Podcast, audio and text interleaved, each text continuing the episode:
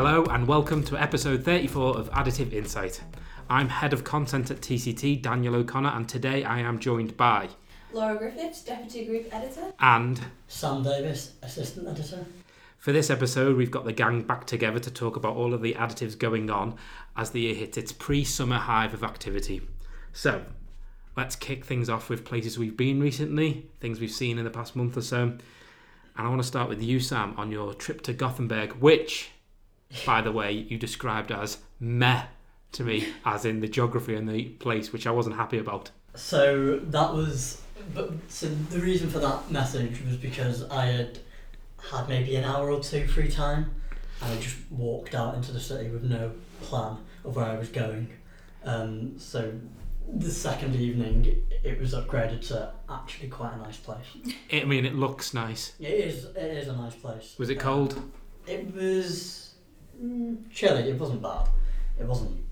It was fine. Well, I'm sure we will continue on with our theme of TripAdvisor when I get on to my next thing, but uh, carry on with your additive Okay. manufacturing. What was the reason you were there? So I was there to see Arcam, who had opened um, their new Centre of Excellence in maybe late summer of 2019.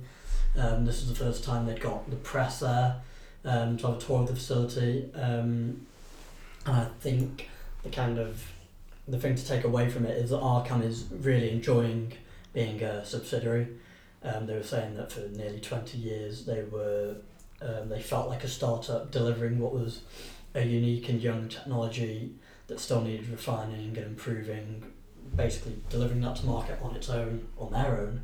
Um, and now they're part of this multinational conglomerate um, with a thousand people to, to talk to. Um, Arcam has twenty of those in that facility. For context, um, they've got deep knowledge on how an industrial company should look, um, and that already used the technology um, EBM technology by a number of its businesses, Avio Aero, and that's probably where the highlight of the visit comes from. Um, as listeners might know, in January, Boeing successfully flew two GE9X engines, which had something like 250 turbine blades on them each, which were 3D printed with EBM. Um, that flew on Boeing's 77X aircraft.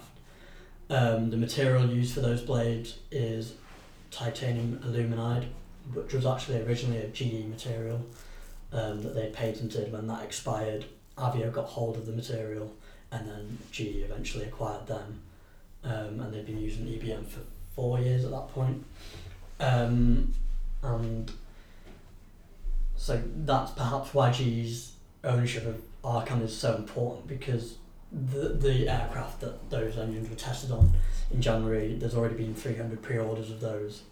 Um, GE Aviation expects the first to be delivered next year, so there should be plenty of business going Arcam's way. I think Avio installed 10 of the Spectra H machines, which they manufactured on last year.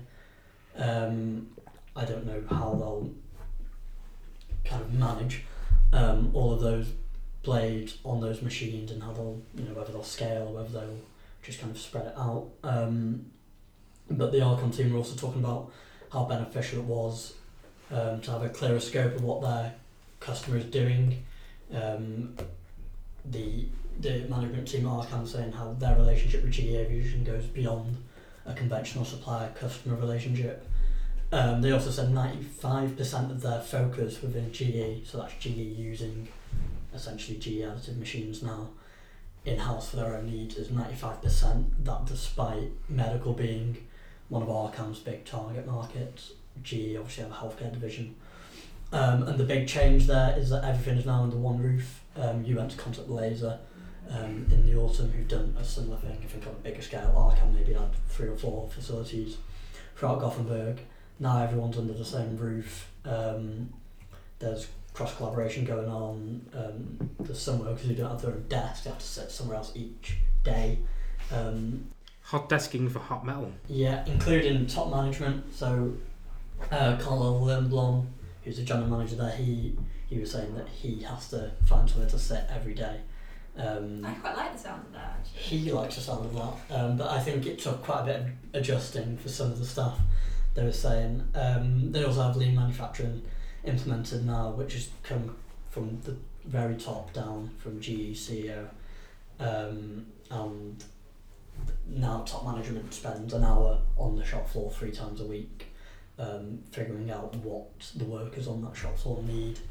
Um, and then other things that come from the top down is going to be automation. So Jason Oliver was talking about, who's the CEO of GE Additive, about how um, things like powder removal and powder handling, both Arcam and layers have used powder so they can now knowledge share, whereas previously why would they have done that? They're not necessarily competitors, but they're not partners. Um, so things like that will, will be going on. Um, and I think every one of the Arcam um, employees who were put forward for interviews would repeat the phrase which was attributed to Isaac, who's the, the head of R&D, that it's nice to have an industrial owner. So I guess we'll see what exactly comes of that in the next few years. It's interesting that you said that they are very much enjoying being a subsidiary because that felt like exactly the same thing when I went to see the Concept Laser facility in Lichtenfels. It having been to Concept Laser in Lichtenfels previously, it Mhm. felt like just going to a bigger version of that. It didn't feel like going to see Yeah. GE Edison. and I suppose the way that they are running the two different modalities is they are very different technologies. Mm. Um, I discovered when I was talking to Wayland that e-beam is a lot more. It has a lot of differences from laser, although we all think of powder bed fusion technologies. Yeah. The two for the two Mm. technologies are radically different, so it is interesting to see that they're both running both as almost separate, Yeah. They were completely separate entities. they were saying that they joked that it wasn't a hostile takeover. It wasn't you know people coming down in ropes and black suits. Um, but also that the so in, in the case of implementing lean, it was just kind of tips. It wasn't this is how you're doing it. Yeah. It was kind of here's a rough design layout. Here's what we'd recommend. This ventilation system, whatever. It wasn't a kind of um, do everything our way. It was you know kind of here's what we suggest. You go away and do it. Um, and they, they all seem pretty happy in that kind of owner um, subsidiary relationship. Also, one of the things that you mentioned as well about um, the way that they're implementing automation or automation. yeah. Um, at the conference that I was at, that I'll we'll move on to shortly. Um, one of the delegates there was talking about how a lot of these OEMs talk a lot about automation, Mm. but it seems like they are talking for automation, and that certainly was the case when you were talking about it then, to improve throughput. Um, I do wonder, and so did the uh, delegates at the time, how much people will need to start implementing it into the front end to making it u- to make the use of the machine earlier. As this delegate particularly put it, it's annoying that you still need a PhD sometimes to operate these metal technologies. So Mm. it'd be interesting to see. Okay, we improve throughput, but how are we going to bridge that skills Yeah. gap? I guess there's a thing to negotiate where a lot of companies have their have kind of automation already, Yeah, you know, ticking along in their facilities, and others don't. I don't know how that all works in terms of installing something that is automation ready, um, and how it's then accessible to everyone. But Well, moving on to the conference that I went to in the past two weeks, both Laura and I have been to aero- additive manufacturing aerospace conferences. Um, mine was the Additive Manufacturing for Aerospace and Space Conference in the Vox Centre at the NEC in Birmingham, so familiar surroundings for us, although uh, I was quite late booking my hotel and um, I ended up booking somewhere called the Arden. I don't care, I'm saying it. For starters, on the hotel website. Are you really giving a hotel review? I'm doing a hotel review. Sam's done his TripAdvisor review of Gothenburg, so I'm doing mine of um, a hotel near the NEC. And you know, this is a tip for any of the listeners who are planning to come to TCT 360. What All else? of you, uh, do not stay at the Arden, and I'll tell you why. Because on the hotel website it says that it's a five to ten minute walk to the NEC. Perhaps if you are willing to dart across train tracks, that might be true. It's not. It took me 25 minutes in the rain without a coat to walk to the uh, conference centre. Anyway, book your hotels early for TCT 360 is my top tip. But the, for the conference itself, um, it kicked off with a talk from uh, Material Solutions and uh, Marcus Seibold of the VP of Additive Manufacturing for Siemens Oil and Gas. But I think very much the star attraction of the morning was Melissa Orme, who's the VP of AM for Boeing. Uh, her talk set the tone for the, the main theme throughout the week, which throughout the two days, uh, which was that of qualification. uh, the likes of Stephen Catt of Thales and Andy Schofield of BAE Systems, both pleading the need to create standards together. And I know we're all bored about standards, but to create standards together so that they can be disseminated down to the supply chain. Supply chain was the main theme, basically, of the whole conversation was that we need to help supply chain understand what they can print and to give to aerospace. Because at the moment, when you think about it, all of Boeing and Airbus, all of those, those applications we see are coming out of those people, whereas they're not getting much out of the supply chain. There was so much of that at the conference that, that I went to as well, and even actually at one I went to um, the week before in the UK, which was just like a kind of an introductory event to additive manufacturing, but a lot of people in the audience were from aerospace, and it was just standards and just how there's kind of there's no one clear path for people, there's no one route for people to follow. People are doing their own kind of certification behind closed doors, and then that's not getting passed down. And as you've just sort of said, people are not saying, come in and find out what we actually want, what we actually need. Like the supply chain needs to come in and find out a little bit more about this rather than us just doing it by ourselves and assuming that it's going to work in the end. So I'll carry on about that later on. But Well, it was, a, a lingering theme. Stephen Catt from Thales, he was saying he was showing during his talk this like uh, concept that they have, which is basically sharing all of their data with the supply chain and with the materials manufacturers. But you know, they can they they're going to sub- share the stuff that is what they call business as usual. So, you know, for prototypes or for um, jigs and fixtures and tooling and things like that. For these non-critical things, it's basically can we just do them now rather than talking about it? Let's do them. He used the example actually of a uh, a coat hook on the back of one of the uh, airplane seats. He's saying, does do we really need to sit and qualify that as it was if it was a flight critical part? Yeah, there was a similar thing at, at this event actually, and it was just saying, can we not just adopt a common sense approach to that kind of stuff? Do we have to overcomplicate things? Because it's already complicated enough as it is. And I think it was the coat hook example. You just don't need to worry yourself No. with stuff like that. And qualification of parts is one thing, but the qualification of machines is something that I have never really delved into. Um, Melissa Orme of Boeing mentioned that one, at Boeing, once a machine is qualified, they take it off the grid to prevent from software updates because a software update means that you have to requalify a machine. And Stephen Catt said that once that requalifying a machine in many cases is more costly than creating a lost tool, which you know is something we always talk about additive manufacturing being great at.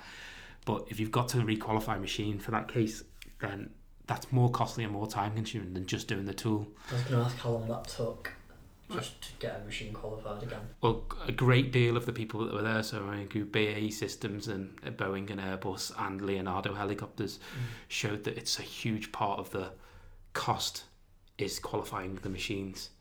And I suppose one of the things Steve mentioned as well is that we are a fast paced industry and we do see new machine iterations all the time. Mm. But if machines go into obsolescence and they've got a part that's printed on, say, uh, an, an old FDM machine that they're printing that they have a qualification for, and then that machine goes into obsolescence and they can't replace it, then they don't just have to buy a new machine, they have to buy a new machine and then requalify it all over again. Yeah. And Melissa mentioned actually that something that I never really thought about is because, particularly the metal side, the part of fusion, has been around for such a short period of time, we've got no idea about how long these machines last. Like, how long is a does the laser last on a machine? That- Like, they're working. The ones that they've put in operation are still working, but she said that they've got CNC machines on the shop floor that have been qualified for forty years mm. is additive expected to build, be up to the same scratch? It doesn't. w- With a new machine a year, you go to Formnext and you see hundreds of new machines. It's hard to imagine how Yeah. long they last. I think the problem with the kind of new machine every year is that that the the industry is still chasing new customers and new in- industries. So although there's kind of aerospace companies probably there waiting to just for it all to settle down, Yeah. the vendors want to get into every market and get every customer in that market. Two, a couple of highlights from the conference itself, the talks. Uh, one in particular, Dr. David Ragg of Leonardo Helicopters, who are based in Yeovil. Um, they do a lot of helicopters for the MOD. They're one of their main clients. Um, he basically, you know, we see a lot of these 3D printing talks and as they're manufacturing talks with the concepts of what we're going to do in the future. He just showed a host of applications that were very much what they call business as normal. Um, and one of them was this exhaust and printed in titanium. He said that even the traditional manufactured one isn't bespoke to each helicopter, and the helicopters change that often, and there's so little space on them that fitting the traditional ones is really difficult. So what they can do with additive now is basically fit, designed to fit in that purpose, and also uh, because it's there's been some part consolidation there. There's less places for it to potentially leak. The parties to that is a real like easy use case of where additive's really good. It's not particularly a flight critical component. It, it it's like on that you know on the fence of whether it is or whether it isn't. But it's one of the things where it just works, Mm. and they're very much about what works now. They're not they're not Airbus and they're not Boeing. They're not they're not trying to say like what's a machine like a plane's going to look like a topologically optimized um, tree in the sky. They're just very much what is now, and that was quite refreshing to see uh, something like that. Um, and they were really open as well, sharing some of the stuff that they'd done. Uh, on the other side of the scale, Jason Gilmore of Airbus Defence and Space, he talked last year TCT show. Um, the projects that they're doing are, if you will excuse my pun, literally out of this world. Uh, one that really caught my eye was um, a use of wire arc additive manufacturing, which they have been developing alongside the University of Strathclyde's Advanced Forming Research Centre in order to make these spacecraft, spacecraft fuel propulsion tanks. Now we've seen the likes of Sciaky doing this before, but this is very much for those like kind of um, smaller satellite operations. And when you think about the tanks, the traditionally manufactured tanks, they're all manufactured to be the same size and they can be quite heavy. But depending on your um, your mission, you might not need so much fuel. You might need to fill that up. So what they're able to do with this technology is make bespoke fuel tanks. And I would imagine, I'm not overly up on unless it's the SpaceX Falcon Heavy. I don't think you're getting them fuel tanks back. Mm. So it's just a one-off print, and then and they're using wire arc melding in there to make a near net shape, and then machining that back. And um, one of the things that was really interesting is that in 75 burst tests of this one in particular, uh, the tank eventually burst at f- 1400 psi, 1491 psi to be precise, uh, and they're only expected to operate at 300 psi. Um, and one thing that was really interesting there is that the researchers anticipated that the tank would burst along the layer lines, uh, and in fact, it didn't. It burst in a typical manner for how other tanks would burst. It's and they had the part there actually, and it's like fractured along this like step in motion, which is considered very traditional for how a fuel tank would burst. So they're moving ahead with that now. Um, and another thing that really caught my eye, Jason's presentation, was that all of that talk was about that really high end powder bed fusion or direct energy deposition, um, 3D printing. And when we think of low cost metal 3D printing, we all automatically jump to desktop metal and Markforged, but that's still in the 100,000 mark. Uh, Airbus Defence and Space are currently testing out the feasibility of using the BASF Ultrafuse filament printed on a fleet of sub $5,000 Ultimakers. Um, they had some parts there, it's just tooling jigs and fixtures, but they look promising. And so promising that um, Airbus or Defence and Space are also thinking about um, using some of the leftover Scalmalloy material, which is really expensive Yeah. and obviously is waste material from um, powder bed fusion prints uh, and turning that waste material into filament. They're going to work with BASF and see how that they do that. Uh, that could be potentially very interesting. Um, so, in all, that conference was really useful in many of the th- areas that like we're pushing forward. But Laura, you've been in Hamburg at another air- airspace event this week. Yes, I ha- um, mine was quite specific actually. So while you're talking about kind of the high end metal side, mine was all about um, aircraft interiors. Um, so it was the Red Cabin Aircraft, sorry, Red Cabin Aircraft Cabin Additive Manufacturing Conference. Um, so all about the inside of a, of a cabin, the passenger experience, the cockpit, just all those kind of areas on um, on an aircraft. Um, and I don't know whether to give a TripAdvisor review as well before I go into this. Come on, let's t- tell me more about your commute. well, s- well, s- see, I, I really like Hamburg, but I've only been when it's been really warm and sunny. Um, and I kind of hadn't anticipated the fact that once I got to the airport, I'd have to get the train and then two ferries to get to an aerospace conference. Sounds right up my street. Um, and it was kind of up mine until I got on it and it was freezing cold, so that was fun. Um, also, make sure you have uh, the right cash as well to pay for the ferry because I did not, and I was very worried. You didn't actually clarify to me how you actually got on that ferry. Did you bunk on? Did you not pay? What? I sat there with a 20 euro note, my bank card, my the photo I had taken of the machine to show I had tried to pay on it and it would not accept my note. So yes, Very thorough um, excuse. it, it was. But I, I paid on the way back though when I eventually got changed. So there you go. But it was actually it was quite nice and on the way back I really enjoyed the ferry. So um, yeah, it was lots of modes of transport to get to a transport conference. Um, so yeah, it was it was a really really good event, and as I said, it was very um, very specific, which was nice. Um, such a good bunch of people as well, just a, a mix of people that deal with um, the they were engineers from Airbus, but then people that deal with just certification, service bureaus, just all these different um, types of people there. Um, and there was kind of, um, as you mentioned, they had kind of the out of this world applications, but there was also very normal application as well, which was which was nice.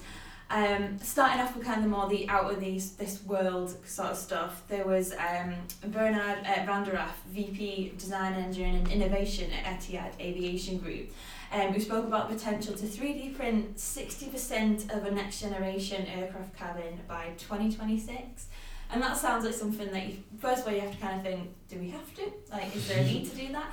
Um, and I suppose it also seems a bit like, nah, can't do that yet. But just the way he spoke about it, you you really believed him and almost wanted to just buy a ticket off him straight away because it genuinely seemed like something that is possible just from the applications he was talking about and just some of the images that they've shown of how they're working on that. Um, so he was kind of he, he was very much talking about the grand ambitions but was also grounded in reality because he kind of kept joining in on the conversations throughout the other presentations throughout the week and anytime people were talking about certification and things like that he was definitely talking about that with a more much more um, erring more on the side of realism anyway so it wasn't all completely pie in the sky um, ideas um, and another thing that was quite disappointed about that actually was um, it was only referring to business class and first class planes. So guys, we won't be we won't be enjoying the 3D printed cabin anytime soon, as my Ryanair flight will show. When I was at Paris Air Show last year, actually Stratasys had on their stand basically a an entire like um, seat Oh, uh, and set up for a business class flight that was all 3D printed and all of the parts. Well, Did they? Yeah. Probably should have mentioned that instead of Paris Air Show. But anyway, um, yeah, and it was really impressive. And when I was looking at, it, and I was encouraged to sit on the seat and look at all of the little pipes and things that were printed. And I mean, is the stat on the Airbus? Is it the A350 that there are a thousand printed parts on that Yeah. one? So it's not that pie in the sky to imagine that you could print a lot of the things in that cabin. That's true. And they didn't say specifically whether it meant 60% of the total number of parts or whether it was 60% of the space. I'm not too sure like where Yeah, what, it- what that actually specifically means. like is it sixty percent of the tiny little clips that are so cables together? Um, but there's there's huge potential there anyway. But then talking more about kind of the, the realistic side of things and what's happening now. Um, so we had um, Aenne Köster, who's the head of, the AM, AM Centre at Lufthansa Technik, who also co-hosted the event. Um, and she was talking about how they uh, they're using 3D printing for prototyping, tooling, but also end-use parts. And just some of the examples that um, that she was talking about were things for repair and things for just um, improving alternatives to, to current parts. So um, one of them, for example, was um, an air grill in the cockpit, which is apparently prone to, to, to breakages. It's kind of like a little crosshatch sort of thing, so it can snap quite easily. Um, but how they redesigned and, and printed a version of that, which is now much more durable um, and it's just, just a much better design. Um, and then in terms of alternatives, one I found interesting because it seems so so simple was you know those um the headphone jacks in, in your armrests and how they still got the two in from years ago when we used to get the free headsets on a plane and you'd plug both in and some people still take them. So um but yeah, so um, she was talking about how many people are plugging their own headphones in and they plug it into the wrong socket and we're getting like molten headphones or we're uh, breaking the headphones because they just plug it into the wrong side. And so they just come up with a simple thing where they literally just just 3D printed this tiny little plug because you know they don't need they don't need millions of them. They just need they need a few. Print this little tiny plug, shove it in, then people know not to bother putting the headphones in that socket. And it just saved them redesigning this whole setup in the armrest to just put a little plug in instead. But that's such a simple idea, and I just thought that's that's such a good example of where it is actually really really useful for those low volume examples. What have you plugged your headphones in and been? Does it need to be 3D printed that? Mm, I think it's more the low volume, so why. Yeah, I suppose so. 3D printing. I just, I mean, I do do it all the time, and it is a frustration on old planes that that, that double socket is there. But I just was wondering whether that necessarily needs to be 3D printed. It feels, but the the crosshatch, um, the grill that you mentioned, we were at was it Polymaker? Mm. Uh, was that TCT Asia Yeah, last year. last year? Um, and they were talking about the same thing, when they, that that is a common part that's always getting broke. And what I was amazed about from that conversation was that uh, if that is broke, that plane is then grounded, uh, grounded until it's be able to fix it. Oh Yeah. yeah. So is there anything at the conference to do with like that, like almost like fixing on the fly, or so when it's landed at those kind of like at the hubs at the airports? Yeah, so um, funnily enough, so we had some workshop sessions, and it was talking about applications that we can have now in five years' time, in ten years' time, in twenty years' time. And um, there was a talk of, of talk of doing that. Not necessarily that anybody is quickly printing a part now and just putting it on a plane. It's more that you'd have like a couple of parts in an inventory, but not loads of them like you used to. And then you could just like kind of print like so you still had some in the backlog. So not really printing on the fly, but then some people had ideas about you know what if we actually print it on the plane. And I mean, most people were thinking, no, that's just that's just not going to Mm. work. Um, but yeah, the, the, there were discussions around that. I mean, because I think it was um, it was Bernard from um, Etihad actually who was saying that in between the C checks that they that they do and in between flights that think it said you can have five to ten percent of like damages or something on the customer facing parts. That's quite a lot really. And if you do have like say a an armrest or something, that's a seat that you can't let somebody sit in. It's a seat that that, that you can't sell. Um, and there was another really great talk from Felix um, Hammerschmidt at Satair, and they make aftermarket parts for aerospace. Um, and he said that they deal with around 3.5 million part numbers for planes. That is so much, and only 5% of those are plannable. So that basically means that they limit it that 5% are likely, you might need another one in a few years' time, that these, these are more likely to be prone to breakages that leaves so much opportunity for the amount of parts that you could then just have in a digital inventory and just you could just print off when you actually need them. And I just thought that was such a ridiculously high number and such a low number of parts that are actually plannable that there's quite a good opportunity there for additive manufacturing um, to be installed closer to the point of need. The way you're talking about that makes me feel like you've never broken something on an airplane, have you not? No. Have you? I haven't. Oh, I've done it twice. I broke a tray table and I broke a seat belt, which granted it couldn't be 3D printed, but I broke the. Uh, basically, I broke the slot with the seat belt and they had to move me. I thought they were going to move me to business class, they didn't. So They moved me to a slightly worse seat. I if think anything. that's deserved. You just broken I didn't mean to break it, it shouldn't be breakable. You should be an upgrade. Well, I feel like I Otherwise should. would just be breaking seatbelts. I mean, that seems like a good um, strategy for getting an upgrade to break things. I've seen someone be upgraded before because their screen wasn't working on their system and there was no available seats. Well, that's see, I've had I've had it a few times where the screen's been broken, but they've just sort of said. Did you break the screen? No, I didn't break the screen. I certainly didn't try and do it on purpose. I was on a plane last year to, I think it was Rapid plus TCT, where they didn't have screens and they didn't have headphone jacks. It was that old. Well, for old planes like that, apparently, according to Etihad, if um, with using 3D printers, I think it's by 2030, they expect to be able to completely like retrofit, well, sorry, actually just strip a plane of all the stuff that's in it and put all new stuff in in just 30 days, which is really, really fast. But yeah, so there, so there are so many different part examples, as, as I said. I mean, like ridiculous amounts of part numbers, and that's why it was interesting to hear from uh, Lufthansa about the, the um, specific application examples because I feel like we we're used to seeing a lot of the same application examples from, from companies, but it was I I'd never heard of a lot of these ones from um, from Luft- Lufthansa. But um, so someone in the audience um, actually asked them how they qualify their parts because they, they said they've printed like like hundreds of, of different parts already. Um, and it turns out they have to certify them on a part by part basis, which uh, prompted someone to go, Jesus Christ, because obviously that sounds like an awful lot. Um, which then moved the conversation um, onto certification because, as you said, it's it's such a bottleneck. It's something that people just um, constantly have questions about because there's no clear path as to as, as to how um, these parts get certified. There are people um, working on their own definitions of certification. Are organisations like um, ASTM who are in the, the last mag um, who've got working on AM specific standards and so far it's at 25 that, that, that they've actually got. Um, but yeah, so it's also thinking about what kind of current standards are relevant to AM parts as well. You know, what what should we use? Standards for forging, milling. What's the closest thing to it at the minute if we don't have specific standards for additive manufacturing? Um, and there's also the thought that um, the technology seems to be changing so quickly that what if in five years' time that's no longer relevant because we're using a different technology? Do you need to make certifications again for a different type of metal 3D printing? Um, so there was also, um, which is something I think we've, we've talked about before, but there's also that kind of need to have a little bit of um, educated risk taking. You know, do you just do you just do it and then just um, you know kind of not really just see what happens. No one's saying stick a 3D part on a commercial airliner and just kind of cross your fingers and, and hope for the best.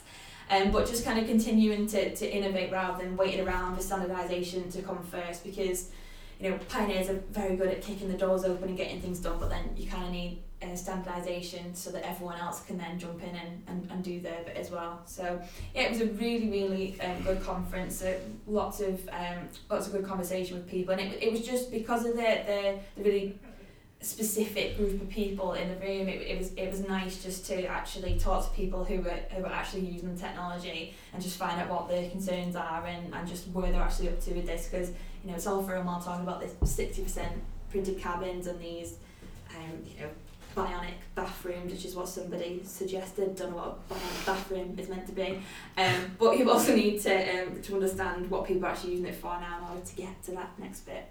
So yeah. Sounds like we've got a lot to go on for issue three, which has got an aerospace focus this year. We have indeed, yes.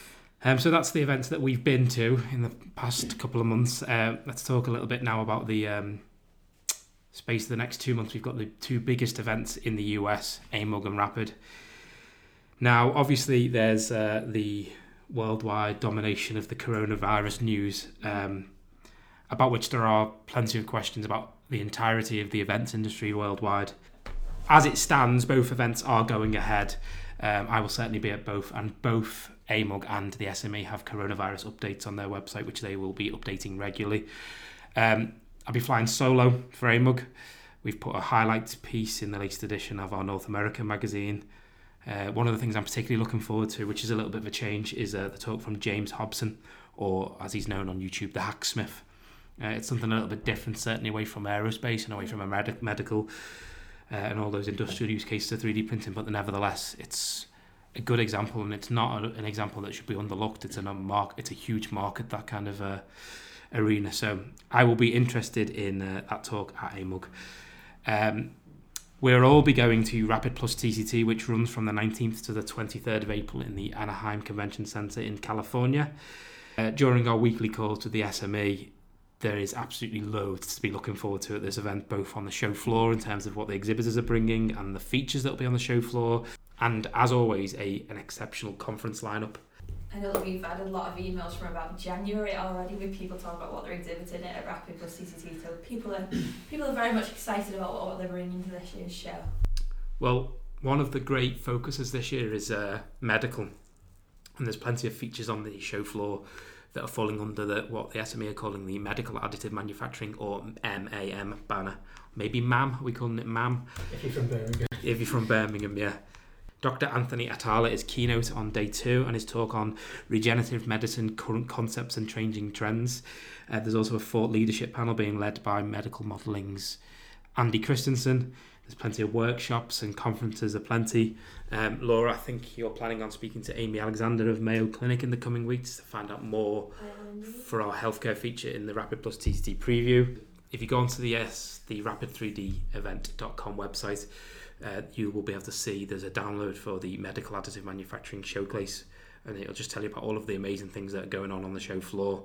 Um, as I mentioned earlier, particularly I am interested in the uh, the keynote from Dr. Anthony and Atala because we hear, you know, a lot when we see about medical 3D printing is often about this medical modeling, which is clearly fantastic. But um, this is going to be talking about, you know, the patients with diseased or injured organs and how they could be treat, theoretically treated treated with regenerative medicine. Mm-hmm. Um, so that's one thing I'm particularly looking forward to. Laura, something that you're looking forward to is Well, when I was um, having a look through, there's there's actually a lot of stuff I'm quite interested to see with sort of uh, hybrid manufacturing, to be honest. Um, and there was one talk which uh, was talking about how you can use hybrid manufacturing as kind of a, a, a pathway to help people understand how additive um, could actually come into play. But the talk I'm looking forward to the most um, is a panel discussion, because we all like a panel discussion, um, around the business and economic considerations for additive manufacturing. So it's a, a panel of um, industrial manufacturers discussing the production readiness of additive manufacturing, which is um, you know such such a huge topic. And the, the speakers here are Ted Anderson, um, industri- industrialization leader at GE Additive. Um, Nick Mueller, director of Boeing Additive Manufacturing Intelligence Center, and also Stacey Del Vecchio, um, Stacey did consulting. She was originally with, with Caterpillar. We've interviewed Stacey and, of course, had our own, our own panel sessions um, in the past. Um, so yeah, the panel session is going to cover um, the challenges um, and successes also of large-scale manufacturers working to implement additive manufacturing into their businesses. And so of course these panelists are from uh, like quite a variety of, of, of business sectors, but they're also great examples of businesses that have actually implemented additive successfully. So I think it'd be good for um, people that are both new to additive and also people that are working out how to take that next step. Maybe they've just implemented additive in kind of a small way at the minute, but looking how to make a real business case for it. I think it'd be um, a, really useful talk. So uh, that's happening on April um, 21st, uh, 11.15. Rapid is also celebrating its uh, 30th year this year, so there's a Mhm. great a lot of talks that have got people that have been in the industry a long time, like those those mentioned on your panel session, and also there's a great emphasis on, okay, we've been here for 30 years, what have we achieved, Mhm. but what's the future look like? And I know who your talk is, a, a your highlight is from Sam. That's certainly a future looking highlight. hmm So um, Jordan Noone, the co-founder and CTO of Relativity Space, will be doing the keynote on Tuesday morning, April 21st. Um, his talk is titled Getting to the Future Faster with Metal 3D Printing for Space Launch. Um, I spoke to Jordan maybe this time last year um, for last year's aerospace feature, um, which looked at um, how um, the private companies involved with kind of um, you know, manufacturing rockets um, are implementing 3D printing and how to move from kind of national agencies to the private sector and all the funding they're getting. And Relativity, um, been in the news recently, they've just moved into a new facility in California. Um, at some point last year, they closed um, a Series C funding round of $140 million. Um, and it seems like it's beginning to step up its production efforts of its Terran 1 rocket, um, which um, I can't remember the exact percentage, but it's some upward of 90% of which will be 3D printed. Um, I think it's designed to include a thousand parts rather than, can't remember it was 10,000 or 100,000, something much larger. Um, and its Aeon 1 engines have fewer than 100 assembled pieces. Um, and the reason behind their um, their kind of implementation of 3D printing is to streamline the design of rockets and their supply chains, the the fewer number of parts, the fewer number of people who need to assemble those parts, um, then the quicker they'll get through. If you think back to you know the 70s and 80s, it would take an awful long time to build a rocket, get it all certified, get it up in the air. Um, they want to cut that right down and get these things into orbit in the next few years.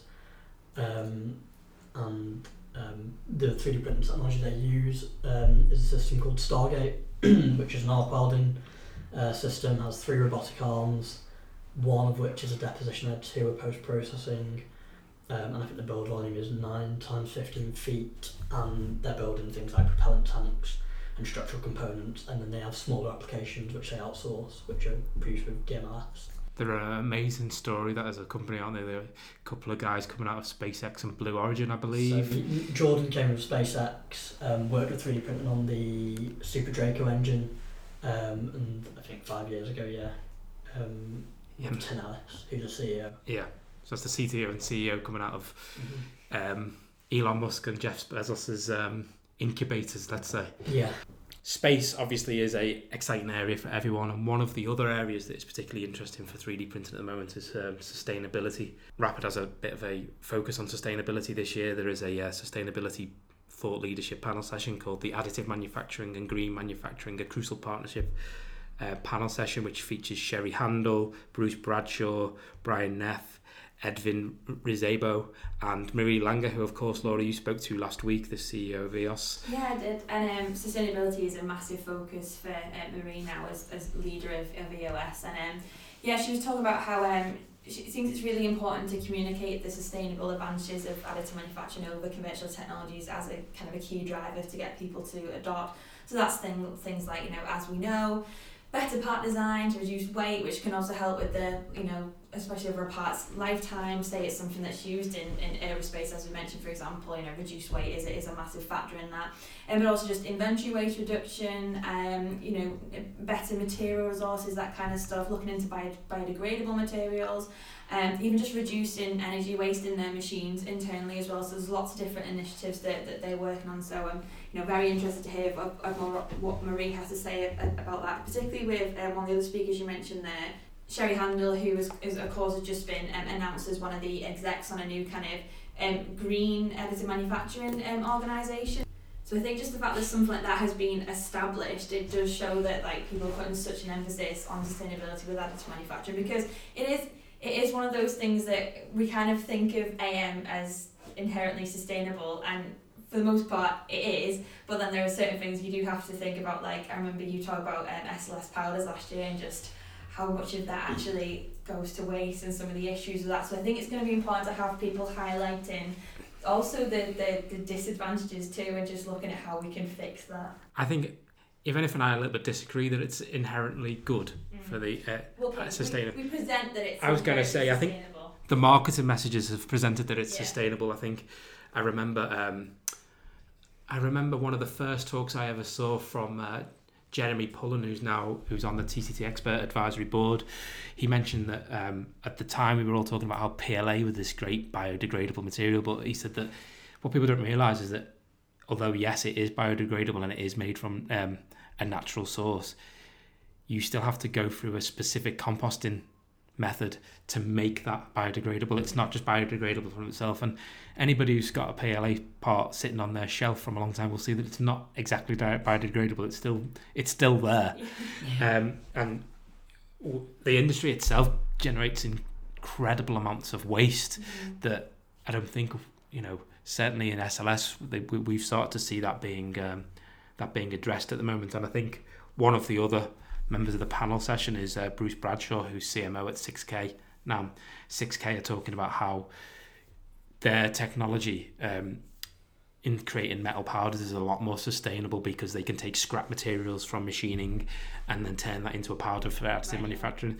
So it's good that before additive manufacturing is taken off, we are really addressing those points mm-hmm. because I think if it have it have exploded as it is, then there is a lot of things that are very wasteful within the industry, but it's nice to see that we are addressing it early. Yeah. Whereas traditional technologies have just not had the, the possibility to do that, and certainly the green agenda these days is set, is much more forefront in people's minds. So it's good that we've got something like this. Mm-hmm. I, I, think that concludes everything that we've got to say for this issue. We've gone up to over 40 minutes now of this podcast, and I know people don't want to hear from us that much, but we are in the coming weeks going to keep these up, and we have a uh, we have various conversations. I'm hoping to have a uh, conversation with Jordan Noone from. Uh, relativity space and we will have a, a, very interesting method of delivery of one of the usual talks at rapid coming up uh, in podcast format so stay tuned for that. Otherwise, thank you very much for listening, everybody. Thank you. Thank you. And we'll speak to you soon.